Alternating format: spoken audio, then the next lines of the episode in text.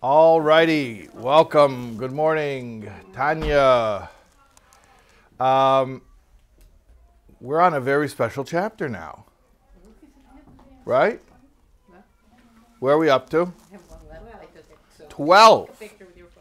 Do you know that 12 is considered a pivotal chapter in Tanya? It's a turning point. Bas mitzvah chapter. Uh, I never thought of that, but that's a, it's a, it's a nice, maybe it's a mnemonic, a way to remember it. Chapter 12, in fact, a lot of times, um, traditionally, when children or young people learn Tanya Balpeh, that's a thing of memorizing Tanya. Very often, there's a goal of memorizing the first 12 chapters of Tanya. Because chapter 12 is about the Beinani. In fact, the first word of chapter 12 is the Habeinani and the Beinani. In other words, way back in chapter 1, we introduced Tzaddik Rasha and Beinani.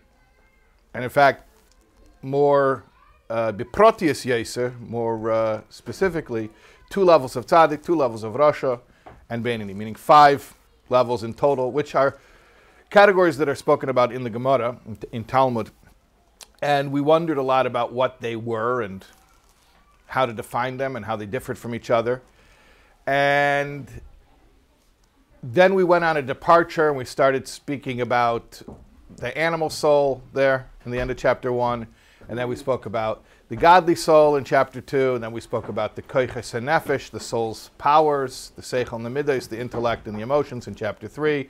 Then we spoke about the soul garments, thought, speech, and action in chapter four. Then we spoke about the soul food, the, the mozain for the neshama, the Torah study in chapter 5. Then we went back to speak Sitra the other side, and we got into the Nefesh Bahamas again in chapter 6. Then we spoke about Klippa in the world, Klippas Noiga in chapter 7, Shalosh Klippas Tameas, the irredeemable Klippa in chapter 8. Then chapter 9, we started speaking about the Ir Katana, the small city, and the whole parable there from King Solomon, from Koheles, how do you say? Ecclesiastes?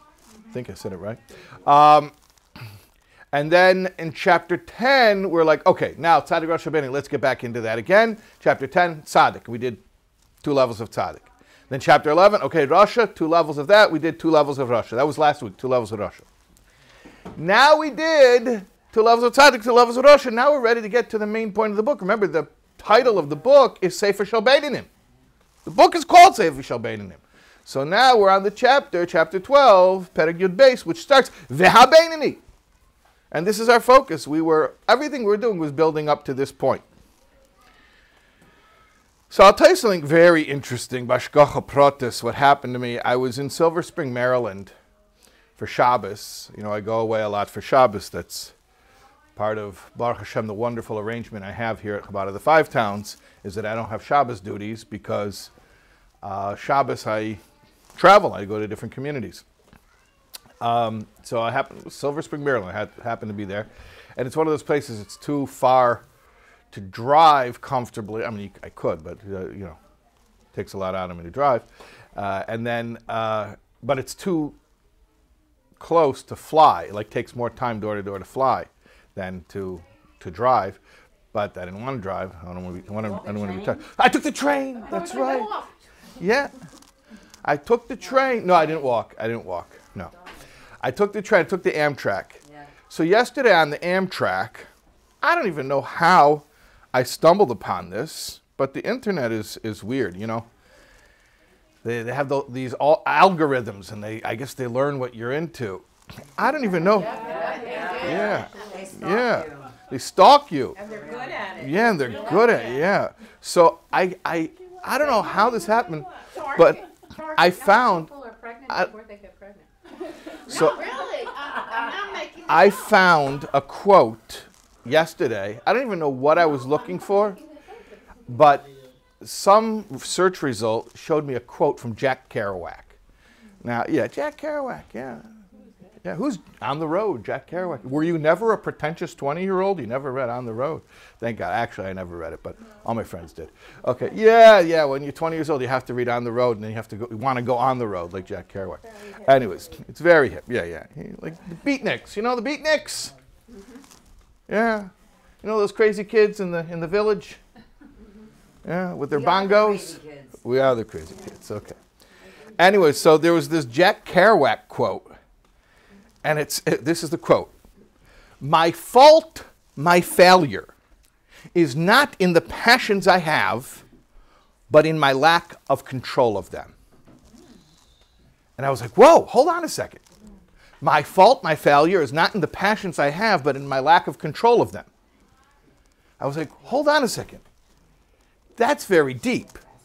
Meaning to say, I have a nefesh abamis, an animal soul, a selfish survival impulse that just wants comfort and pleasure, and whatever it thinks is good for it, in its myopic, narrow-minded type of animalistic way, whatever it thinks is good for it. So that's not my fault. That's how Hashem made me. He, gave me this, this inclination. So that's not my problem that I, maybe it's my problem, it's not my fault. But it's, that's not my fault that I have that inclination. However, I have free choice. It is my fault if I listen to it. So I, do I have an animal soul that wants to do things that are not always aligned with God's will? Of course. Am I a moral failure for having such impulses? Of course not. But am I accountable for controlling those impulses? Of course, yes. So I thought this was amazing. My fault, my failure, it's very lyrical. My fault, my failure, see the alliteration? My fault, my failure is not in the passions I have, but in my lack of control of them.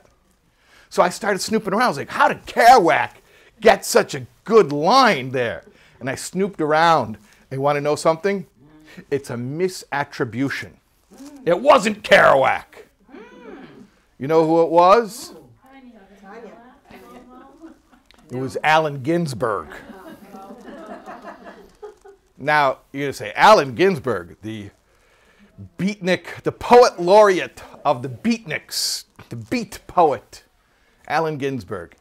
Yeah, I heard about him. He wrote some unsavory stuff, and he did. So, kids out there, don't don't Google Allen Ginsberg poems. I, I, not joking.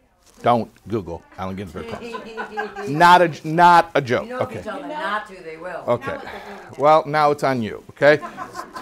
your fault, your failure is not in your passion to Google Allen Ginsberg poems, but in your failure to control yourself and not to Google them. Okay, it's, it's okay. At any rate, it's not the most wholesome stuff, but that's not the point. The point is, I knew there was something weird to say that Jack Kerouac said this. It had to have been a yid. it had to have been a yid. Uh, it was published in his journal, which is, I think it's called The Book of Martyrdom and Artifice. It's a journal about his adolescent years called The Book of Martyrdom and Artifice by Allen Ginsberg, the beat poet. At any rate, you see that even Allen Ginsberg, who you wouldn't necessarily call a uh, representative of uh, Jewish thought, not necessarily in, yeah, uh, but uh, he hit upon that truth. He was like, something in him understood that truth, and he nailed it, and it's 100% correct that my fault, my failure is not in the passions I have, but in my lack of control of them. There's nothing wrong with me because I have passions that are unwholesome or even absolutely horrendous. That's the human condition. But I am accountable for controlling them. So now we're going to learn about the Bainani. We're going to learn about the, the Bainani now. The Bainani is basically the person who has the passions that the Rasha has, meaning he desires things that he ought not desire, but he has the behaviors of a tzaddik because of his control over his passions. Understood? Mm-hmm. Clearly? Okay, so let's venture into the text, okay? Petty good base, Vaha Bainani, and the Bainani, the regular guy, who is the person, Shila Elam, that never, ever, ever, Ein Hora Goiver al Kolkach, Lichbesh Esa Ir Ketana. The Ra never manages to conquer the small city. Remember from chapter 9? Lislabish Baguf to invest itself in the body and make it sin. In other words, where is the battle line? The battle line is behavior. Will this Beinoni feel the inclinations that a Rasha feels? Yes, he will. But at the level of behavior, he will not allow a breach. He will not allow that selfish impulse to express itself in actual modes of expression, which we know as from chapter 4, the three levushim, three soul garments, namely Speech, thought, speech, action. and action. Thank you. Never. Never, Loilam, never. Remember we spoke about last week about the Rasha. How often does he relapse? Well, remember, there could be a Rasha on one end of the Rasha spectrum. Rarely. He has 99.9% control. But 99.9% is not 100%. Does not have perfect control. The Beinoni has perfect control. The Hainu, this means, what does it mean? He does not allow the animal soul to express itself in his body. The three garments of the animal soul. Shehem, which are namely, you guys said it, klippa, the thought, speech, and action which come from klippa, from the other side, things that are not for Hashem's sake. Ein goivrim bay al nefesh alikis lislabish baguf. Do not predominate over the godly soul to the extent where they're able to actually get expression through the body. On an emotional level, yes, sure, the conflict is there, very much so, but it won't get expressed through the modes of expression. Now he enumerates. Not in the brain, and not in the mouth, and not in the other 248 limbs. In other words, the brain means thought, and the mouth means speech, and the other 248 limbs means action. It will not manage to make them sin or to defile them. Rak, rather, only. Only the three garments of the godly soul are expressed in his body. Shehem, which are machshava the thought, speech, and action of the 613 godly commandments.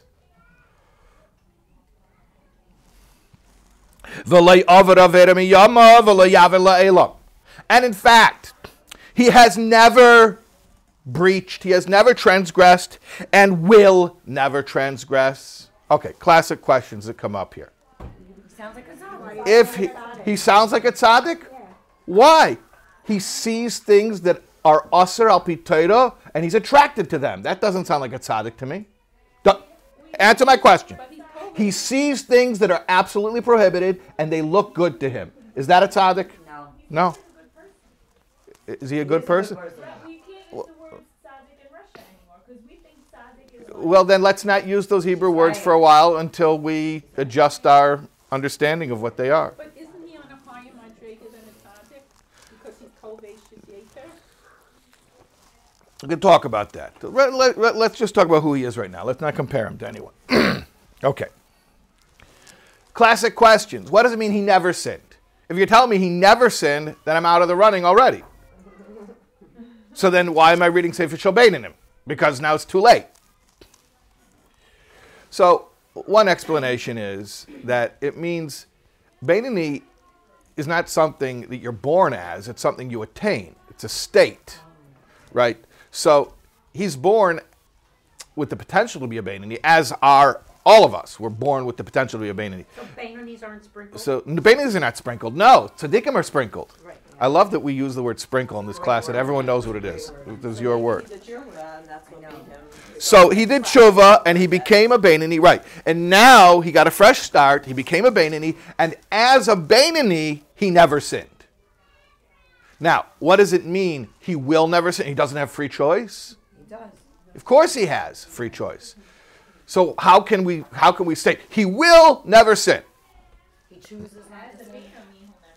As a Beinoni, he'll never sin. Also, what it means is his the Beinoni isn't just somebody who's having a streak. Oh, had another good day. Had another good day. Oh, just happened not to sin today. He works at it. He's committed to it. the Beinoni means he is choosing to be so committed that the mind state that he's in, it makes it impossible for him to be over. So he's mindful. So it's, it's a level of commitment. It's not just like, well, I never had any real compelling reason to be Mechalel Shabbos, but I guess if there were, you know, maybe I would. No, no, no. It's off the table. I say Mechalel Shabbos because I think for most people who keep Shabbos, that's a relatable example of something that it's non-negotiable. I, the, uh, the truth is, I could pick a lot of different things, and it, it, it is different for different people. For some people, you know, one, one sin is non negotiable, and other people, other sins are non negotiable. And by the way, that sin which is non negotiable in your mind, which is obviously a totally subjective construct, and it's, you know, it's kind of silly that we say that's non negotiable and other things are. But at any rate, my point is that whatever sin that for you is non negotiable, that's where you're a Beinoni in, in, in, a, in a microcosmic sense. Not a real Beinoni, but I'm saying if you want to know what a Beinoni is, think of that sin which for you is non-negotiable, where you could pretty much bet a million bucks it'll you'll never be over, you'll never transgress it. That's like being a Beinoni. But just then extrapolate that and imagine you were like that about everything in Shulchan Aruch. But what if you don't have a taiva to like? Okay, so we'll talk about that later. So we'll talk about later. What about a Beinoni who's only a Beinoni because of a lack of desire? Okay, that's a good question. Chapter 15. Okay. You're saying that the average person is a Benoni based on that definition? The average person can be and is therefore required to strive to be a Beinoni according to that definition. It is a tall order, but it's not an impossible order. An impossible order would be, you know what an impossible order would be? A tzaddik. Tzaddik. Don't desire it. Don't even look at it. Don't don't want it. I can't do that. I do want it. So it doesn't sound impossible. It's not impossible. No. Not impossible. Yeah. If a Benoni is attracted to uh, forbidden things by the concept, isn't that desire a thought engaging in the garden? Okay. Excellent question, which we'll get into a little bit later. But the question was, isn't his impulse itself already a thought, and now he's already expressing? Okay. We'll get into it later, but there's certainly a distinction between the impulse for thought and actual thought. There's a big a willful thought. So there was once a Yid who went to the Magid, the Mezritcher Magid, who was the Talmid and the Mamali Mekoime of the, the Baal Shem Tov, the disciple and successor of the Baal Shem Tov. So this Yid went to the Magid and he said, I have problems with Machshava Zoros. That means stray thoughts, foreign thoughts, impure thoughts. And I don't know what to do about it. So the Magid told him to go to Zhitomir. You guys probably heard of Zhitomir recently. You didn't hear of Ukraine? Zhitomir? Ukraine? It's in Ukraine. Yeah.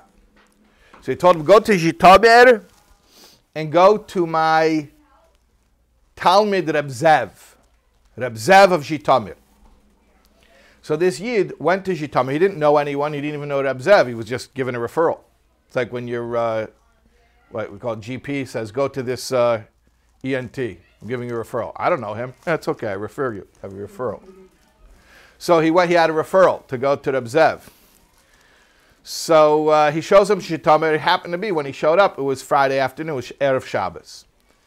And he, he didn't have addresses in those days. He just asked around, where does Reb Zev live? And somebody pointed out a certain house. And it's Friday afternoon, and he has his stuff with him, and he has, he's got to put it away before, before Shabbos. And he's knocking on the door, and he definitely hears people inside. You know, the hustle and bustle in a Jewish house out of Shabbos is unmistakable. He's knocking on the door, boom, boom, boom, and nobody's answering. And he knocks more, and nobody's answering. And now at this point, he sees the sun is going down, and he's getting kind of nervous, and he's knocking louder and more persistently. Nobody's answering.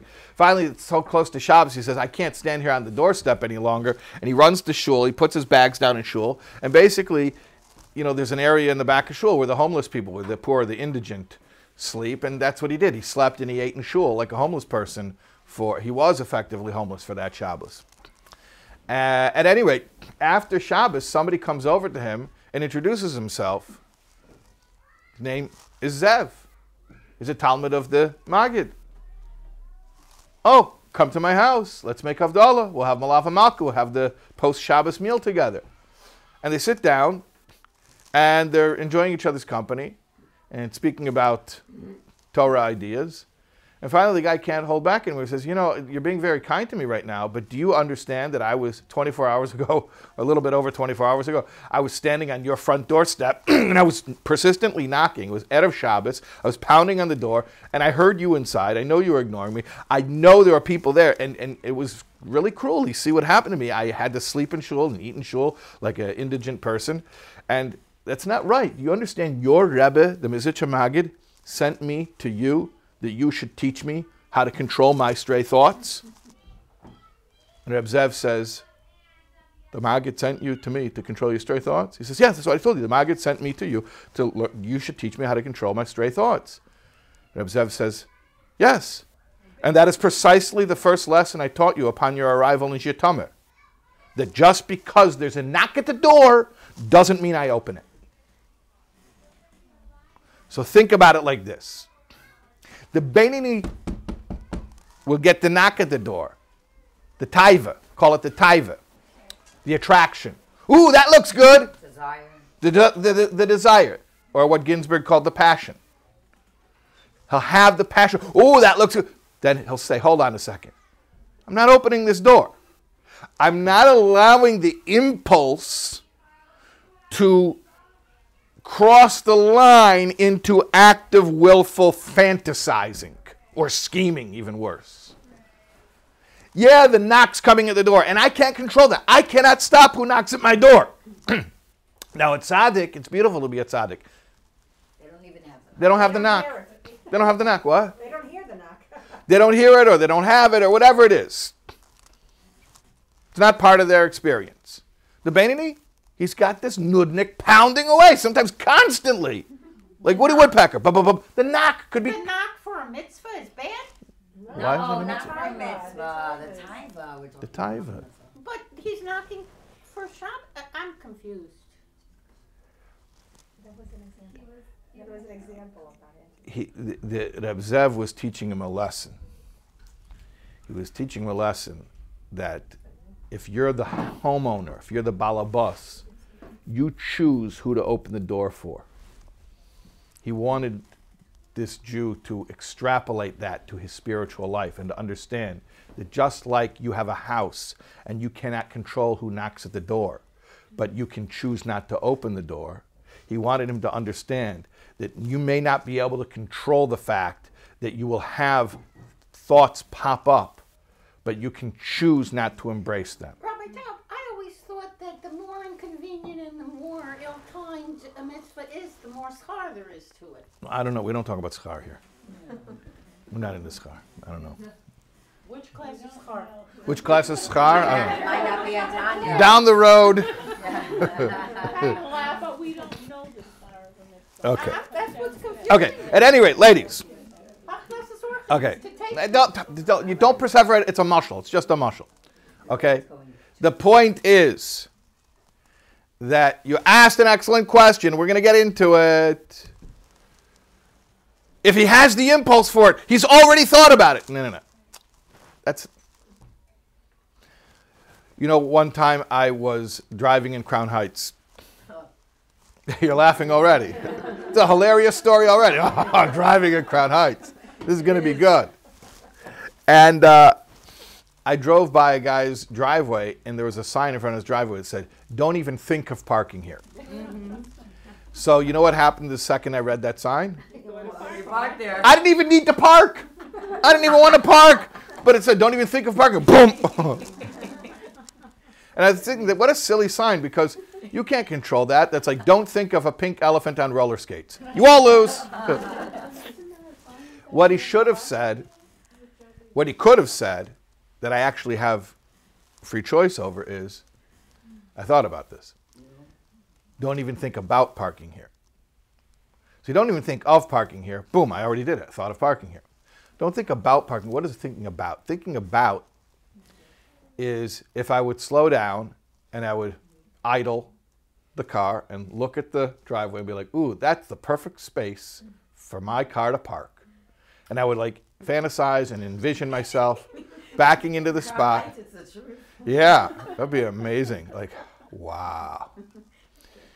Yeah, and just looking at the spot, that would my car would go so perfectly right there. I'm not gonna do it. Chas v'sholom. That's that man's driveway. I'm not gonna do it. But I just want to take a minute. There's no one behind me. Okay, good. I just want to look at that beautiful spot and imagine myself parking in it. And then a minute later, be like, "Thanks a lot, sucker."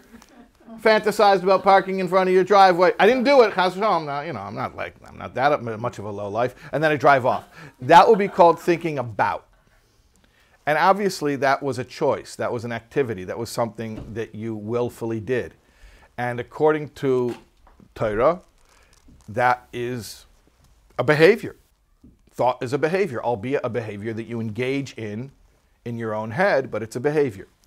So the Beinoni may think of sinful things. And in fact, the knock may be so persistent that he thinks of sinning all day long but he'll never do it. He'll never speak sinfully, and he'll never think about it, meaning he won't fantasize and he won't scheme. It may come to him. Hmm? You won't. He will not elaborate on it. Correct. Okay. So let's continue here. so he will not sin ever.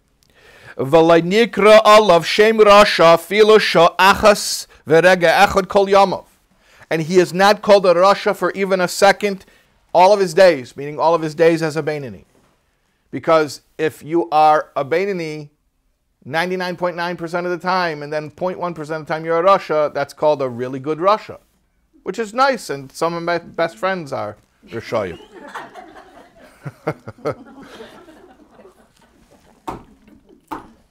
Ach, however, and here's, here's the wild part. Okay, so we just described this guy who has 100% behavioral control. Whoa, this guy is on a whole other level. But now he says something to you. He says, but hold on a second.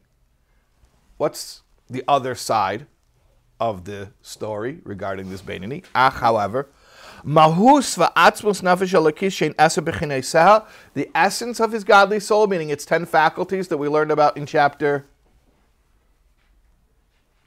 Prior. The ten soul faculties of the godly soul.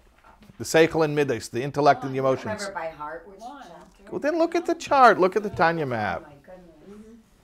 Come on, ladies. Small letters. Small letter. Chapter 3. Okay. So, the essence of the godly soul, meaning its 10 faculties. They do not have exclusive dominion in the small city. Meaning to say, on a soul power level, remember the soul powers, the seichel and the midas, the intellect and the emotions? A tzaddik has one internal experience, meaning it's all just the experience of the seichel and midas, the intellect and the emotions of the godly soul. The Beinoni is conflicted. He's not like that. He has a duality on that level, on the level of seichel and the level of midas. Meaning to say, on the level of seichel, seichel means perception and how you see things, how you subjectively assess a situation. So he's got two sets of intellect. One is godly, the other is selfish, animalistic. Also, emotionally. You know, he has a godly set of emotions and an animalistic set of emotions. So he loves the things that are good to love, but at the very same time, he's conflicted. He loves the things that are not good to love. So he says, on a behavioral level, 100% dominion over the small city. On an internal level of intellect and emotion, quite conflicted. Quite conflicted. Now, is everyone following this? Yeah? Is this clear? Internally, he's conflicted. Internally, he's conflicted. Int- and internally means on the level of the soul powers, which are the seichel and midas, the intellect and the emotions. He's got two sets of those. He's got two sets of those, and they're clashing. So he's conflicted in his perception of reality. Sometimes he sees it from a Torah perspective, sometimes he sees it from a selfish perspective. He's conflicted on an emotional uh, level. Sometimes he loves good things, sometimes he loves the wrong things. In fact, Not sometimes this, sometimes that. Maybe at one moment he has a mixture. He has mixed emotions. We call it mixed emotions. But he doesn't give in to them. But he doesn't give in to them. So Doesn't what's the work succumb. he does Correct. to make sure he doesn't act on that? What? What's the work he does? So what's the word? Oh, ah, now I got you hooked. So what's the work he does to make sure that he's assured la'olam layaver, he'll never succumb. And now I got you hooked. Because now it's the, that's the rest of the book. You just asked the question that the entire book now is answering. The question now is what is the work that he does to ensure he will never succumb on a behavioral level? Even when he never manages to completely rid himself of the internal conflict. And the answer is that's what this book is all about. And it took us 12 chapters to get to that. But that is the point of the book. Awesome. Yeah. Oh, also, that's why chapter twelve is so important, Yeah, pivotal, yeah. because you don't have to say, we'll get to it and. Oh, it's finally worth saying. Yeah, you answer the question like right away. Yeah, yeah, yeah, yeah. And he doesn't. Okay. Now, here's an interesting point.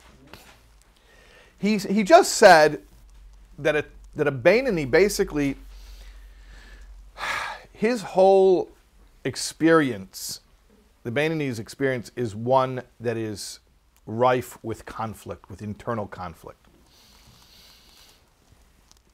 But there's an exception to that, which the Alter Rebbe notes right now. Ki'im, so he says he does not have exclusive, his godly soul does not have exclusive dominion internally on an intellectual or emotional level. Ki'im, except, and here's the exception, when he has a tzaddik like reprieve, even on an internal level. Yeah, yeah, yeah, yeah. Once in a while, once in a while he gets left alone and he can relax and enjoy some nice tzaddik like moments. Yeah, he's gonna he's gonna explain. Ki'im be'itim izumanim except for very particular times. Itim izuman in particular times. Kamei, for instance, b'shas krishma utfila, at the time when he says Shema or when he davens. Shihishas moichen de gadlus lamaila, which is a time of mature intellect in the spiritual realms. When you are saying Shema, proclaiming God's oneness, when you're davening and you're connecting to Hashem, so there's something that happens at that time where you enter an elevated state of consciousness. V'gam lamata, and also down here, hishas ha'kaisha l'chol adam. It's a propitious time for everyone. Sha'oz mikasher chabad shaloi l'Hashem, where you're connecting your chachma bin das, your intellectual faculties to Hashem, Lahamik lahamigdaite, bigdulas ein sof baruch Hu, to delve deeply with your das, with your with your mind into the greatness of God, and to arouse the love, the glowing coal fire like love in your right ventricle of your heart. Ladav kabay, to cleave to Hashem. That love is the motivation to desire to cleave to Hashem, to lovingly cleave to Hashem by lovingly doing His mitzvahs and learning His Torah. Shezau inyan amavur bekrishma de'araisa. In fact, that is what the whole Krishma, the mitzvah Krishma, saying Shema, is all about. It's about reaching that level of viohafta and loving Hashem. Also, so Krishma, the, the mitzvah Shema is a biblical commandment. And then rabbinically, there are mitzvahs, there are brachas we say before and after Shema, which are meant to mentally prepare us and lead us up to that, that state of love. And if you daven properly, you'll actually be able to enter that zone. And Is this Kriya Shema Lamita or? no, it's talking about Shema in, in, in, in davening, Okay. when it's part of the whole, the whole process, the whole journey, So he's always struggling, you're saying? Uh, Except when he's down? except when he's davening. That's Right. Very intense. It's always very intense. struggling. Oh, heck yeah, it's intense. Oh, so he's not like a regular person. No, he is a regular person. That's a regular person. Who's co- struggling constantly? What do you want? You shouldn't struggle? No, but not constantly. People struggle, but it's not like Uh, well, it depends what your standards are. How often you struggle depends on what your standards You're are. a tzaddik. Oh, that's true. You don't relate to this stuff. You're a tzaddik. Why are you here? Okay, she's just observing. We have a tzaddik in the class observing the rest. Okay, The rest of us are struggling. okay. Depends on your. So he says uh, the the Shema itself, which is biblical commandment, and the blessings before and after Shema in the davening, which are rabbinical commandments. The blessings that we say in davening before Shema, those are a hachana, a preparation for Shema, so that you can actually get yourself to a place where you can, when you say you have to and you should love the Lord, that you're actually loving the Lord. Va'oz, and then, meaning when he does the adequate preparation, the contemplation and the, the, the focus, you know, deep prayer. When he does that, so then he gets in the zone. So then, yamani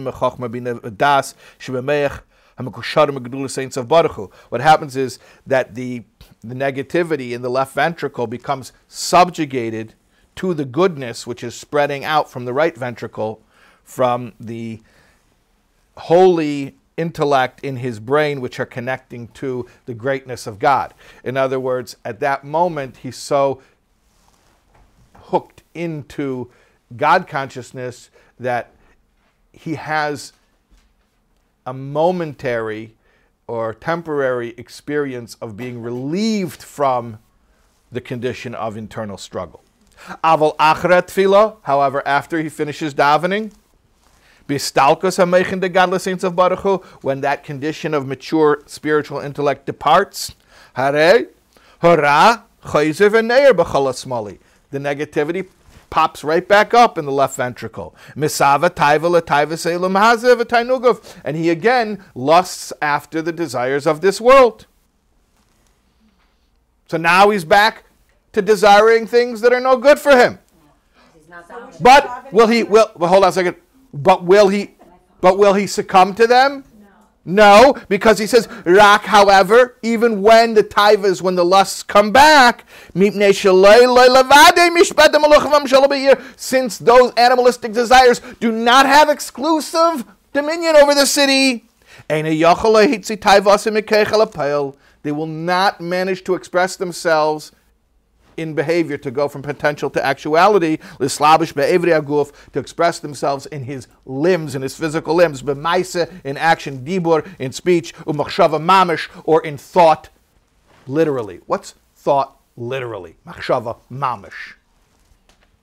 What's machshava mamish? What's, there's a machshava and there's machshava mamish. There's thought, there's really thought. That was your question. That's where it's hinted to in Tanya. That's your question. The word mamish. Machshava mamish means there's two things. There's machshava and machshava mamish. Like, did you think of did you think of it? Like that's machshava. Like, come on, that's not my problem. It just popped up. Did you think about it? Did you dwell on it? Did you invite it? Did you open the door, like Reb Zev said? That's machshava mamish. And now you're accountable. And if you do that kind of stuff, clearly you're not a it yet. That's almost like a behavior. almost like a behavior. That's what we're saying. That thought is a behavior. Thought is a behavior. So the baby doesn't have the thought moment, he just has the thought. I don't understand why after you daven, you don't have the thought anymore. It's not, it's not there. And you said it's not in the city. It's, it's, that thought is no longer there.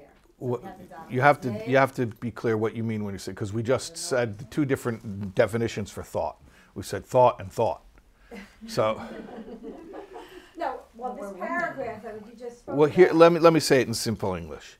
We said the condition of the Beinoni is to be constantly conflicted on an internal level. Okay?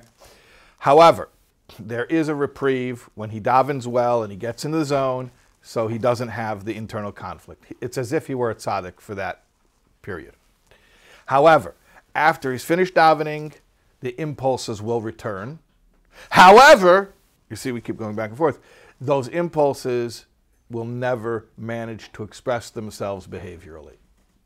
Because he davens those other times. No, No, He's constantly fighting them. He doesn't. because he's in control. Oh, okay. Did anyone There's ever nothing really to explore do with having their davening left part. ventricle removed? Yeah, you don't want to get your left ventricle removed. That that because it'll cause some uh, cause some physiological issues there. Yeah. I would have expected that because he davened, then his battles went like. Is there something that happens because he That's involved in davening with kavana? Meaning like doesn't it weaken his conflict? Yeah, that's what we just said. Oh, okay. Okay, so I didn't understand. You didn't follow that. You didn't follow that? No, I missed it. Okay. Because he's davened, he, he went to a higher level. We started off when we said, Come back to the same level he was prior yeah, he did. That's what he's saying. Okay, so how Okay. didn't help him didn't For the moment, he's a So tzaddik. that's a little disappointing. You gotta. Well, You daven so it- for- it it should benefit you. You daven c- to connect to Hashem. No, I, right. They gave him a break. From Give him a break. Stuff, yeah. Nebuch, he's, he's He- this guy. a lot. You know people who daven like that. Okay.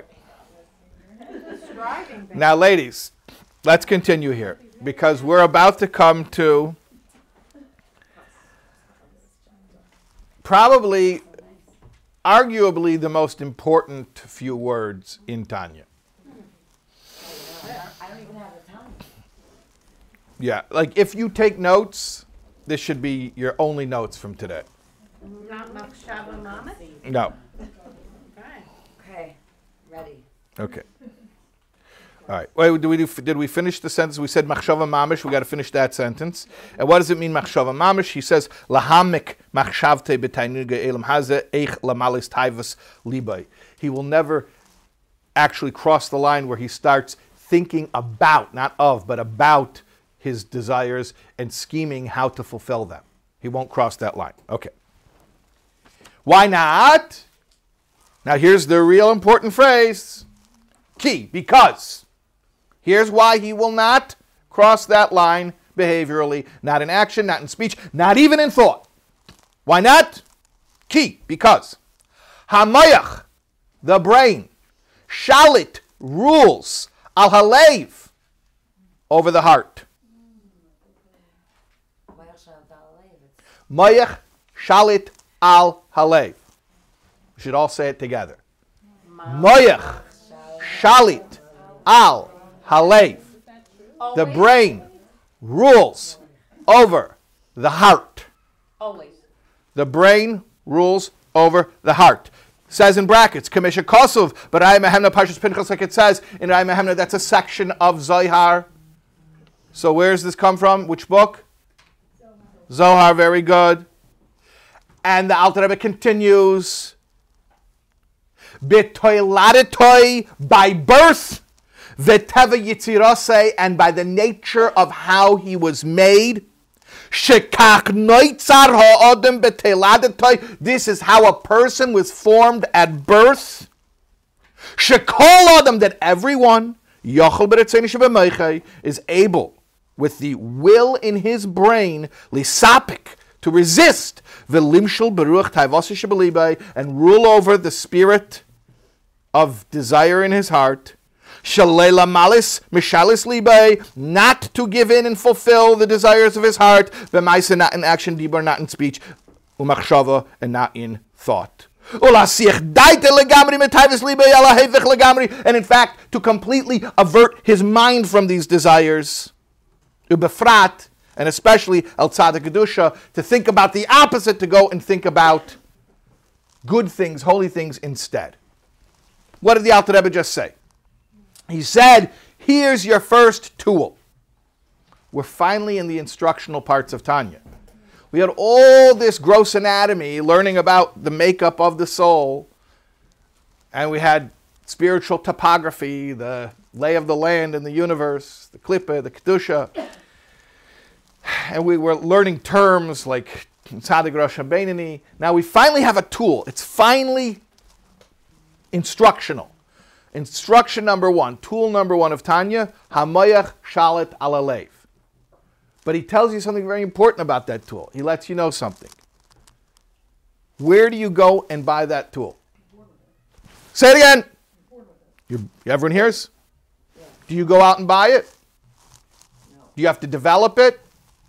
You just have to use it. You're born with it. He says that that's what makes you human. He says in about four different ways, right? That it's by birth, that this is the way you were made, that this is the, the formation of a person. In other words, Mayach Shalto Alev is not something that you have to go out and attain. It's just something that you have to make use of. I uh, I experienced once. I always tell this story whenever I teach Tanya. At some point, I always share this story, where Hashem taught me directly what Mayach Shalta Lev means.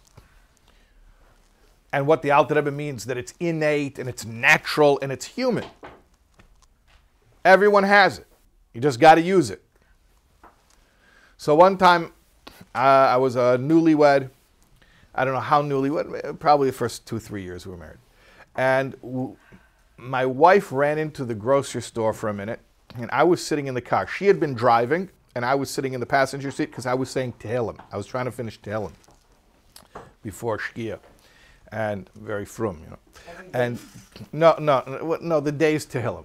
I I wasn't saying the whole Sefer Tehillim. Okay, the Chitas, yeah, the days Tehillim. So I was finishing the days Tehillim, and she ran into the store for two minutes, and she she had been driving so that I could say Tehillim because I try not to say Tehillim while I drive, and yeah. Anyways, so I'm sitting in the passenger seat and saying Tehillim, and as I'm sitting in the passenger seat, I spy with my little eye, out of the corner of my eye, I see this lady coming out of the store, and she's walking very briskly, and she's making like a beeline right toward me. And she looks very agitated, and she's like holding a kid, like an eight year old kid, by the hand. She's walking, you know, that angry mom walk with her eight year old kid. And I know, I know something happened, you know. Anyways, and she's walking right, and then all of a sudden, she's like six inches away from my face. I'm like behind my little chitas. She's right there. And I'm like, what does she want from me? I'm getting, I'm getting scared. Like this mom's gonna yell at me. So you don't want to get yelled at by a mom. Doesn't. So, and then uh, what what I what I see is, oh no, she's parked next to me, and I'm on the passenger side of my car. She's parked to the right of my car, so she's going into the driver's side of her car, which is like a foot away from from my car. And uh, what she does is she opens the back door. She puts her kid in the back seat, buckles him into the seat. She gets into the driver's seat. She closes the door, and the second she closes the door, she turns around, and she starts yelling at the kid. She says, I told you we're not going to do that, and I warned you before we went into the store. And by the way, sometimes they tell this story and people get horrified. They're like, "Oh my goodness, that's abusive." Did you call? Did you call the police? Trust me, it was okay. Anyways, um, yeah, and she's yelling at the kid. She buckled him in. And She's a good mom. yeah, she's a good mom. Yeah, yeah. yeah. Anyways, she's yelling at the kid, but all of a sudden, she sees me, Watching. and I'm with my little chitas book. I'm peeking. Never. What? And she see, she like we make eye contact. But she's like, and she stops and she just turns around, hmm, all calm and everything, not yelling at my kid, right? Okay, so The power of Okay. So here's my question. Here's my question. At what point in that story, you have to use your critical thinking skills. At what point in that story that I just told you did the mother become upset with the child? Presumably Eight years store. earlier.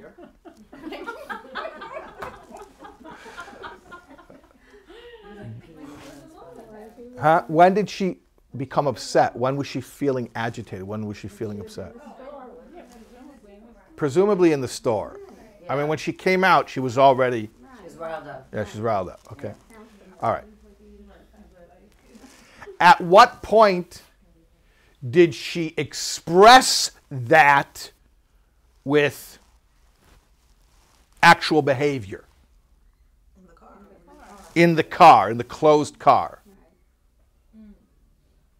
And at what point did she stop expressing it? When she saw me. So here's here's something remarkable to think about. She had a very strong feeling. She was agitated. But as long as she was in the store, now obviously this differs according to your different social norms and mores. Different cultures have different opinions about publicly disciplining your children. But for this woman, it would be inappropriate to publicly discipline her child. So she was feeling agitated in the store, but she didn't express it. And she was holding it in. She was controlling herself. She controlled herself. Not only did she control herself all the time she was in the store, and she controlled herself until she got to the car, but even more remarkably, much more remarkably, even once she had let it fly, once she wanted to stop it because she saw I was there, she was able to stop it on a dime. Bam, like that. So, even more remarkable than the fact she was able to hold it in the whole time in the store was that even in the middle of it flying out, she could cut it off like that in an instant. You don't know what You happened. can never Okay. judge what happened So here's in the store. my question. But you knew she was upset when you saw her walking in. So she was showing something. So to be able to tell. I could read on her, correct. I could read certain body language. And by the way, a Beinoni might also have that kind of, you know, micro expressions and body language that would show that the taivas, the lusts are getting to him. Okay? But on a level of conscious behavior, thought, speech, and action, he's totally in control. So here, here's what I'm saying. She was, at least in, the, in regard to this specific behavior, like a Beinoni. If we could extrapolate, if we could pretend that she had that degree of control about everything and that her, uh, all of her standards were according to Torah, okay, this is a very hypothetical situation, but I'm just pointing something out. That she was able to control her behaviors, and then not only was she able to control them for an extended period of time, but much more impressively, even in the middle of everything coming out, she could stop it and cut it off like that in an instant at will. So here's what I want to ask you What spiritual practice did this woman engage in to be at such a level of behavioral control? I think she was embarrassed. I was just gonna say that. She didn't want to be embarrassed. You think she was just embarrassed? Right. So you don't think think you don't think that she like meditated to get to that level of behavioral control? No, she saw she No? She's like, oh, because oh, So then what did, so then how did so then how did she have the what? How did she have the ability to have to exercise Just such exactly a what we what? said. Mayach Shalom. Mayach Shal Talif. But where did she get it from? How did she develop that degree of impulse control?